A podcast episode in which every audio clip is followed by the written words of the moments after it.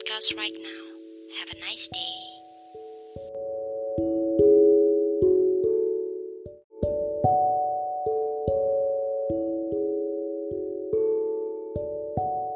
Well, selamat datang kembali buat kalian di Saiki Podcast. Jadi hari ini kita bakal ngobrolin soal tes IQ. Uh, Sebenarnya kalau diingat-ingat lagi nih, kawan sih kalian terakhir kali tes IQ? Kalau aku sendiri tuh terakhir kali tes IQ waktu SD dan waktu itu aku mendapatkan hasil yang menurut aku cukup memuaskan. Karena saat itu SD tuh aku anaknya kurang suka belajar dan maksudnya uh, mungkin sedikit apa ya merasa inferior gitu loh. Karena waktu itu aku uh, I'm very bad at mathematics. Aku sangat gak suka matematika dan aku merasa orang yang gak bisa matematika tuh kayak orang bodoh gitu loh. Waktu itu aku mikirnya kayak gitu. Padahal kita tahu sendiri bahwa kepintaran orang tuh beda-beda tidak harus pada sisi itu. Uh, aku I'm strong at language. Aku sangat bagus di bahasa. Dan kayak uh, waktu itu di aku waktu itu sekolahnya di uh, di SD aku ada kayak pelajaran bahasa Arab gitu loh. Dan uh, I'm very good at it di bahasa Indonesia juga aku cukup bagus dan di bahasa Inggris uh, di bahasa Inggris aku cukup buruk sih waktu itu kalau SD baru berkembangnya uh, ketika SMP dan SMA kayak gitu. Dan uh, di saat hasil yang kayak gitu aku kembali melakukan tes IQ di kuliah ini dan aku mendapatkan hasil yang masih cukup memuaskan even uh, sedikit turun ya dari waktu aku SD kayak turun 3 atau 4 poin gitu loh. Dan sebenarnya uh, apakah itu bertanda aku semakin bodoh atau gimana? Sebenarnya enggak kata dosen aku. Karena aku uh, salah satu teman aku sempat menanyakan itu gimana sih kalau misal uh, dulu kita waktu SD kita dapat poinnya uh, di angka segini nih terus tiba-tiba kita turun di angka yang lebih rendah itu kayak gimana? Ternyata sebenarnya uh, it doesn't mean you are stupid. Tapi lebih ke kita lihat kondisi saat pertama kali melakukan kamu melakukan tes IQ dengan hasil yang menurut kamu bagus itu dan saat kamu kedua kali uh, kamu melakukan tes IQ dengan hasil yang menurut kamu rendah. Nah, ada sebenarnya ada berbagai banyak faktor seperti kayak faktor kesehatan kamu atau faktor misal kamu saat itu uh, di awal yang kamu tes IQ tuh kamu kondisi kesehatanmu lagi bugar banget nih. Terus di tes IQ yang kedua ternyata kamu tuh uh, lagi kurang tidur atau uh, semalam sempat begadang atau gimana. Jadi kamu kayak kurang fit itu uh, sangat bisa mempengaruhi hasil dari tes IQ itu sendiri. Dan dari apa namanya?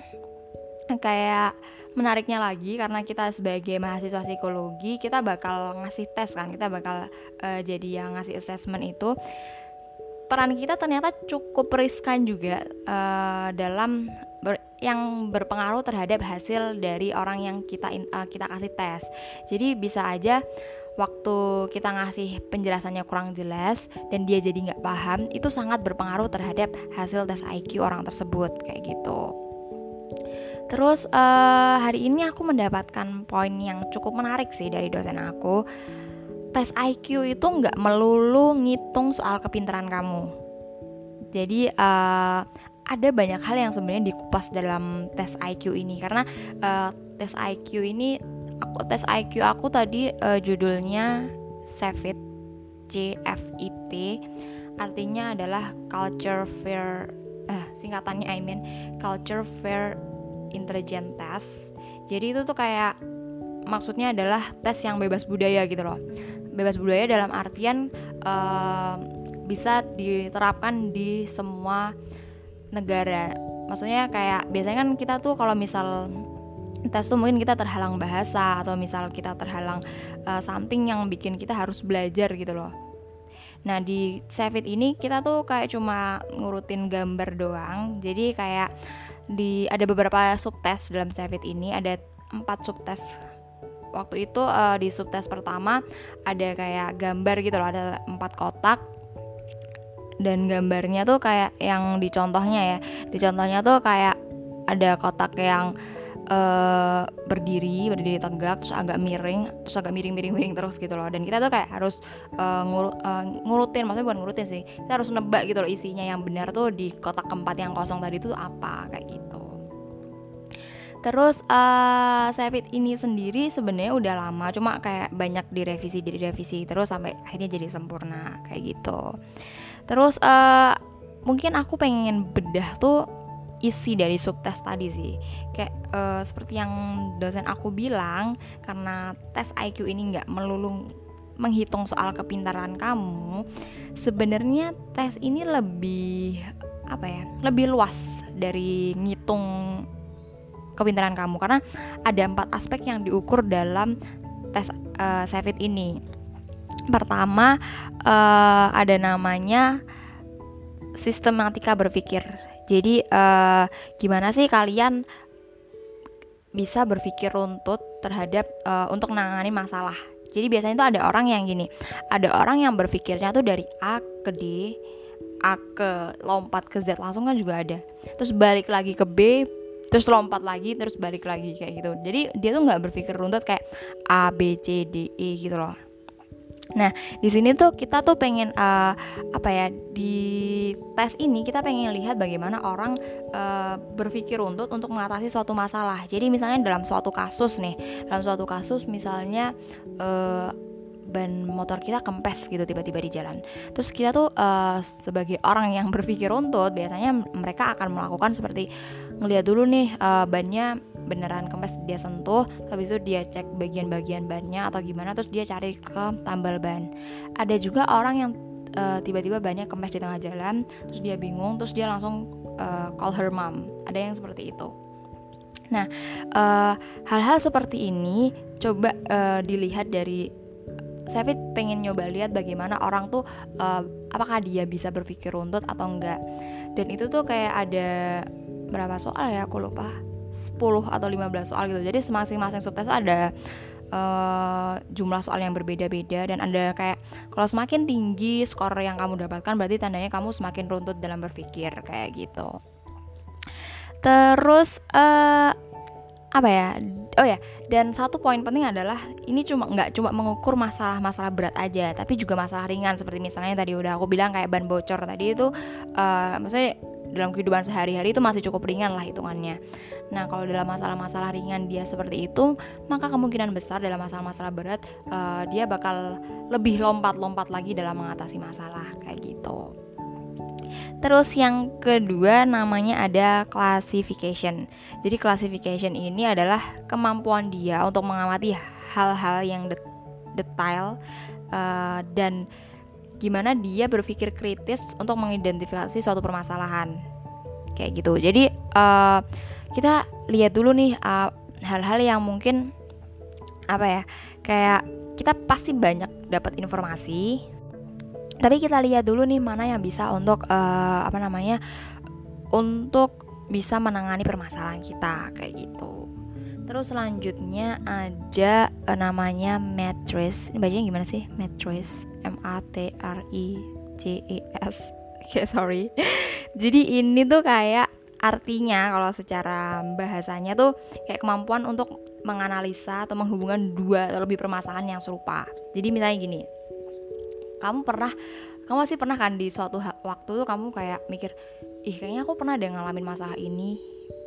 Kayaknya uh, cara menangani masalah ini adalah dengan seperti ini kayak gitu. Nah hal-hal kayak gini tuh uh, namanya tuh jadi pertama kan kamu analisa dulu nih oh iya aku pernah nih ngalami masalah ini. Terus akhirnya kamu tuh kayak mensintesa gitu loh. Mensintesa tuh artinya uh, kayak menyusun ulang pengalaman-pengalaman yang kemarin kayak oh kemarin aku pakai pakai solusi ini dan itu berhasil kayak gitu. Dan akhirnya kamu uh, memutuskan untuk oh oke okay, kayaknya cara ini bisa dipakai lagi untuk masalah ini karena kemarin berhasil kayak gitu.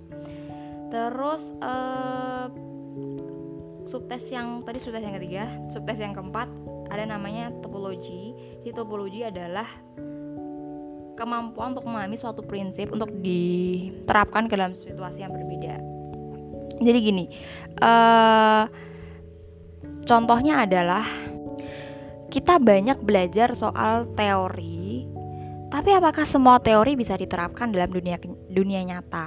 Kayak gitu. Jadi uh, kita cari kita kayak uh, lihat nih teori-teori yang udah kita pelajarin kita lihat dan apakah itu bisa dipraktekkan uh, di dunia nyata pada suatu permasalahan misalnya? Apakah itu bisa dipraktekkan atau enggak?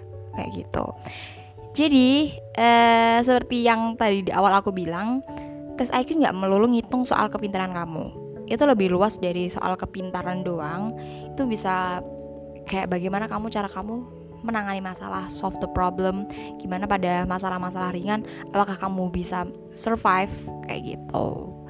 Jadi kalau kamu masih mikir kayak, aduh IQ aku sepertinya tinggi nih, aku pinter banget nih berarti kayak gitu ya. Aku misalnya kamu IQ kamu masuk dalam tatanan 120 sampai 139 gitu, masuk dalam tatanan superior gitu misalnya. Terus kamu merasa, oh, aku ternyata pinter banget nih. Tapi nggak pinter itu doang, tapi lebih oh ternyata kamu bagus dalam penanganan masalah.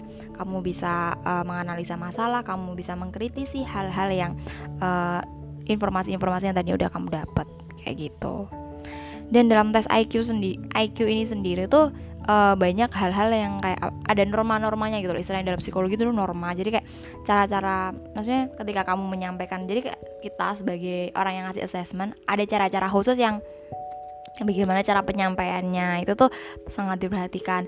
Baju yang kita pakai pun itu juga perlu diperhatikan. Jadi uh, misalnya nih kemarin tuh aku ada instruksi gitu loh dari dosen aku saat kita nanti ngetes klien kita kalau bisa pakai baju tuh hitam putih jangan yang kayak bunga-bunga gitu jangan. Karena itu nanti bakal mempengaruhi uh, apa ya kayak itu tuh jadi sensasi gitu loh kayak jadi mempengaruhi perspektif si klien gitu loh. Jadi kalau misalnya dia tes terus dia lihat bunga-bunga kita kayak jadi oh yaudah deh uh, gambar bunga-bunga kayak gitu loh. Jadi lebih baik kita pakai yang netral pakai baju hitam putih karena itu akan sangat mempengaruhi udah sih kayak gitu aja uh, sharing aku hari ini soal tes IQ kalau misal kalian ada pertanyaan lain dan mungkin kita bisa belajar bareng it would be very good. Okay so thank you for listening me. See you next time